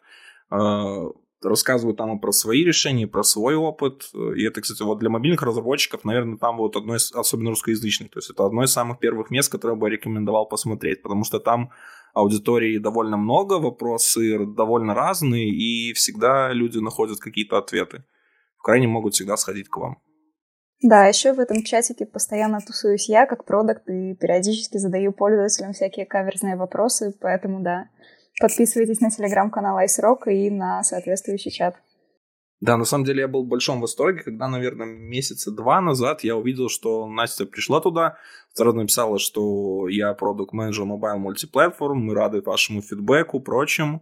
То есть пишите обязательно, что вам не устраивает, что вам плохо, какие-то вопросы или проблемы, мы постараемся над всем решить. И вот такая открытость, это очень классно. Да, я бы на самом деле здесь добавила, отвечая на твой вопрос, что да, комьюнити пока небольшое, мы не можем пока по размеру именно комьюнити сравниться там с Flutter или с React Native, но за счет того, что оно небольшое, оно очень а, такое собранное и плотное. Ответ зачастую получить даже проще, чем в больших комьюнити, потому что люди стремятся помочь. Очень часто в чатах есть всегда разработчики языка или там продукт-менеджеры, как я. И за счет этого получается, что комьюнити все равно достаточно информативное. Единственное, что у нас пока все не очень хорошо именно с вопросами и ответами на Stack Overflow, но мы сейчас переделываем немножко нашу программу саппорта пользователей, и я очень надеюсь, что скоро на Stack Overflow тоже будет чуть больше активности. Сейчас самый простой способ получить какую-то помощь — это, да, как уже сказал Кирилл, канал в Slack, или телеграм-канал вот этой срока, если речь идет о русскоязычных пользователях. Угу. А вообще у вас как-то у разработчиков есть такая обязанность, что они должны вот э, в публичных э, местах что-то отвечать, периодически смотреть? Формально закрепленной нету, но по мере того, как у людей есть время и какие бы экспертизы, они помогают. Ну, то есть... Ответственные. Вы, вы, естественно, то есть э, стараетесь туда не проходить мимо и по месту обеда отвечать в Slack, да? Ну и у нас еще вот есть как бы саппорт инженера, если они замечают что-то такое, они как бы знают, кого пингануть надо, и подзывают человека, чтобы он пришел, помог. А еще Это именно классно. у нас в команде есть традиция, которая называется понедельничный фидбэк. По понедельникам я сажусь и просто собираю весь фидбэк там со множества источников информации, смотрю новые статьи на медиуме, смотрю, что люди пишут в Твиттере, что люди пишут в Slack, на Stack Overflow, и составляю из этого такой небольшой дайджет для ребят. И если в процессе надо кого-то пингануть и попросить кому-то помочь, я, естественно, им об этом пишу. Насколько вам помогает Кирилл? Интересная штука, очень мотивирующая. Ну, в целом она как вас мотивирует? Положительно, да, отрицательно? Да, да, есть... положительно, что как бы вот интерес такой есть. Конечно, всегда интереснее разрабатывать штуки, к которым у людей есть интерес. А хейтеры там бывают? А, хейтеров у нас пока не очень много, но иногда бывает негативный фидбэк. Один раз был даже не очень конструктивный. Иногда бывает конструктивный негативный фидбэк, но в целом у нас пока комьюнити, которое такое больше любящее, сочувствующее. Не токсичное. Не токсичное, да. Давайте тогда еще вернемся к тому, что может остановить. Меня может остановить, э, вот опять же, стабильность Kotlin Native, которую мы обсудили, поговорили про нее, э, но то, что пока, наверное, сделать труднее. И еще такой момент есть, который, э, наверное, остановит переход компании, это в том, что, опять же, вот сложность того, чтобы продать это iOS разработчикам и приучить их к тому, что помимо Swift и Xcode что-то есть за рамками. Насчет iOS разработчиков мы думали, это действительно большая проблема, пока мы сошлись на том, что iOS разработчики делятся на две категории. Это те, которых мы переубедить все равно никогда не сможем, потому что за рамками Swift и Xcode на самом деле ничего нет, не, не выходи из комнаты, не совершай ошибку. И для компаний с такими людьми и для команд с такими людьми основной point, selling point Kotlin Multiplatform в том, что ну и не надо — ну и пишите UI на Swift или там то, что вы сейчас пишете на Swift, а мы все остальное напишем на Kotlin. И есть люди, которые, в принципе, теоретически готовы к переходу на Kotlin, но их останавливают какие-то вещи. И вот с такими людьми мы будем стараться работать с помощью документации, с помощью там, каких-то выступлений на конференциях, метапах. И надеюсь, что мы сможем сделать их жизнь лучше. С помощью улучшения тулинга для них тоже, да. Ну, разумеется, с помощью улучшения тулинга и языка, да. Смотрите, вот была такая инициатива, начиная с, наверное, с конца весны и заканчивая э, осенью. Kotlin Everywhere. Угу. Вот, цель которого была как раз-то показать, что Kotlin можно применять не только на андроиде, что компании должны к этому привыкнуть и прочим. Мы тоже организовывали такой ивент в Минске. Угу. У нас даже получился отдельный поток по Kotlin мультиплатформ из шести докладов. Э, было довольно классно, потому что был очень рад, потому что мы смогли показать позитивный опыт э, iOS с Kotlin, мультиплатформ именно, и плюс э, Саша Погребняк, SEO компании S-Rock, рассказал, как переход на мультиплатформ повлиял на их бизнес и что они смогли из этого получить. То есть это были два доклада таких сначала технические от их специалиста, потом вот бизнес, и на самом деле это было очень классно. Плюс другие специалисты рассказали, как делают библиотеки, как это улучшает и прочим. И вот мне хотелось узнать у вас, э, вы как-то результаты вот этой серии ивентов по всему миру на себе ощутили? То есть получили ли что-то от этого позитивного, какой-то фидбэк, а может что-то другое? Ну, во-первых, мы как бы очевидно такой фидбэк, это то, что как бы когда программисты ездят и презентуют свои технологии, это действительно такой очень э, воодушевляющий как бы момент это традиционно в JetBrains любят как бы э, как бы воодушевлять разработчиков таким способом. Но вот в этом смысле, да, получили как бы заряд позитива. Какую-то именно такую подробную аналитику мы пока не проводили, и, кстати, стоит это сделать. Спасибо большое за идею. А, в целом, ну, потому то, что, что репорт личный... был, кстати, обязательный для всех организаторов. Угу. А, то, что вот лично я получила от Kotlin Everywhere, это много интересных докладов. Мне было очень интересно читать программу, смотреть, что люди, собственно, показывали, рассказывали. Очень здорово читать слайды. Очень много действительно интересных тем. Аналитику теперь надо провести. Ребят, у вас есть возможность обратиться к слушателям подкаста, попросить их сделать то, что вам нужно, то, что вам поможет, э, возможно, мотивировать на использование вашей технологии. Вам слово. Кирилл, давай ты первый. Если вы нам напишите мультиплатформенную библиотеку для криптографии, мы будем очень рады. Почему для криптографии именно? Потому что там нужно следить за патчами новыми, секьюрными. Ну, как бы там очень такой текущей текучки много, которая занимает людей. Да, потому что мы ее не хотим брать, но она нужна. брать на себя. Но она еще типа, проблемная, потому что она платформ-специфик. Ну да, вот как всякие такие детали э, и при этом, как бы, что надо их делать все-таки, ну, как бы качественно, потому что это все-таки криптография. И все.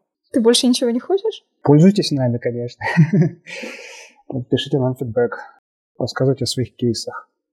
Ну, первое, что я бы хотела передать слушателям этого подкаста, это то, что попробуйте Kotlin Multiplatform и расскажите, как оно.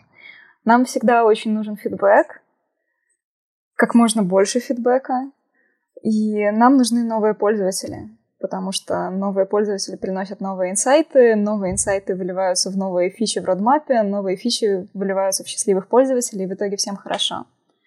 Я очень советую всем подписаться на канал Ice Rock, если вы заинтересовались мультиплатформой, они действительно большие молодцы. А, я советую не бояться. Технология свежая, новая, и там могут быть проблемы, но при этом за счет того, что она свежая и новая, у нас очень отзывчивые и классные разработчики, которые всегда готовы прийти на помощь чуть ли не лично. Собственно, много проблем мы именно лично и решаем вот в этом как бы подпункт такой, как бы просьба не бояться. Если вы пришли и что-то не сработало там для вас в этот раз, как бы, ну, не отчаивайтесь, не думайте, что там как бы уже оно все плохо, потому что реально как бы в следующем релизе может быть уже починено, как бы, то есть вот как бы не, не разочаровывайтесь у нас, вот просьба такая. Технология находится в фазе бурного развития. С большим просмотром фидбэка, то есть как бы мы не как бы в вакууме живем, мы понимаем, что у людей что-то сработало не так и пытаемся пофиксить. Да, что, наверное, людям можно провести параллель, то есть учитывая, что, я думаю, большая часть людей, которые слушают, это будут Android-разработчики, вот, пример Jetpack Compose тот же. Это первая библиотека, которую выпустили очень рано, э, в очень сыром виде, но чтобы дать максимально, от, э, максимально получить обратные связи от комьюнити, чтобы люди высказали, что им нравится, что им не нравится, что бы они хотели видеть, какие пользовательские сценарии вообще использоваться будут – а, и в чем-то будут отличаться, и чтобы к версии там альфа-бета отточить ее, постараться максимально сделать эффективной. А, на мой взгляд, Kotlin Multiplatform вот эту вот стадию dev уже прошел, но он все еще активно пытается развиться и сделать технологию как можно более удобной, когда ее смело сможет назвать stable. Да, все так. Замечательно. Возможно, вам нужны молодые, замечательные разработчики, которых вы можете позвать к себе в команду. А, помимо просьб о фидбэке у нас есть вакансия, на которую можно присылать свои резюме. Мы расширяем команду, и прямо сейчас мы ищем QA Automation инженера, который сможет построить нам процесс автоматизированного тестирования для нашего продукта. А, спектр задач довольно интересный, потому что у наших разработчиков в команде довольно интересные задачи, а у тестировщика на самом деле будут примерно все те же самые задачи, только еще и с необходимостью построить адекватный процесс тестирования. А, Вакансия на HeadHunter лежит э, в комментариях к выпуску. Присылайте ваши резюме, покажите эти ваши резюме QA Automation единорогам, которых вы знаете. Вы очень нам поможете, если поможете нам найти этого человека. Мы очень-очень ждем его в команде. Эта вакансия именно про тестировщика для вашего кода, который вы пишете внутри проекта, а не для того, чтобы шарить, который наружу, фреймворк как или что-то. А, да, мы ищем тестировщика именно на наш проект. А, целиком тестирование в Kotlin построено следующим образом. У нас есть юнит-тесты, которые пишут разработчики, и у нас есть ручное интеграционное тестирование, ручное релизное тестирование. А, у этого процесса есть свои недостатки, и конкретно в нашей команде мы этот процесс можем как-то подстраивать под себя и менять под себя, и, возможно, потом расширить его на весь Kotlin. Поэтому нам нужен отдельный человек. Ну и в целом, как бы, если говорить про Kotlin, то разработчики нам нужны, да. Да, ребят, так что все, кто хорошо разбирается в автоматизации, те, кто знает таких людей, вы можете непосредственно помочь команде э, из JetBrains сделать Kotlin лучше. Поэтому распускайте слух везде. Возможно, это чей-то шанс. По-моему, все выглядит довольно прекрасно, замечательно. И я думаю, что вас ждет огромное будущее, огромный успех. Э, тот срок, который установил Бреслав, что через 5 лет Котлин должен завоевать весь мир, э, я думаю, вы строго будете ему соответствовать. Даже уже 4. Да, даже уже 4 вот мне показывают. Э, у вас еще меньше времени, вам еще нужно быстрее тогда все делать. Ну, на самом деле, я думаю, это довольно реально. И, честно, я жду тот день, когда мне не придется уговаривать своих коллег, особенно с яблочных технологий, Э, о том, чтобы использовать, попробовать Kotlin MPP, чтобы его завести. а прям во сне, в своих мечтах я вижу, что они прям сами ко мне приходят и будут, и будут говорить об этом. Давайте все на Kotlin MPP. И это будет прекрасно. Красиво. И, ребята, Удаленно. Да, тут, да, конечно, все зависит многое а, и от вас, но и огромная часть, может даже большая, чем от вас, зависит от сообщества, которое вам поможет все это сделать. Поэтому нам нужно всем сплотиться вместе, чтобы сделать крутую, идеальную технологию. Ребят, вам огромное спасибо за то, что пришли к нам в гости. Всем слушателям хорошего времени дня. Всем пока-пока. Спасибо, что пользуетесь нами. Спасибо всем большое, да. Спасибо, что пользуетесь, и спасибо, что послушали. Пока-пока. Всем пока.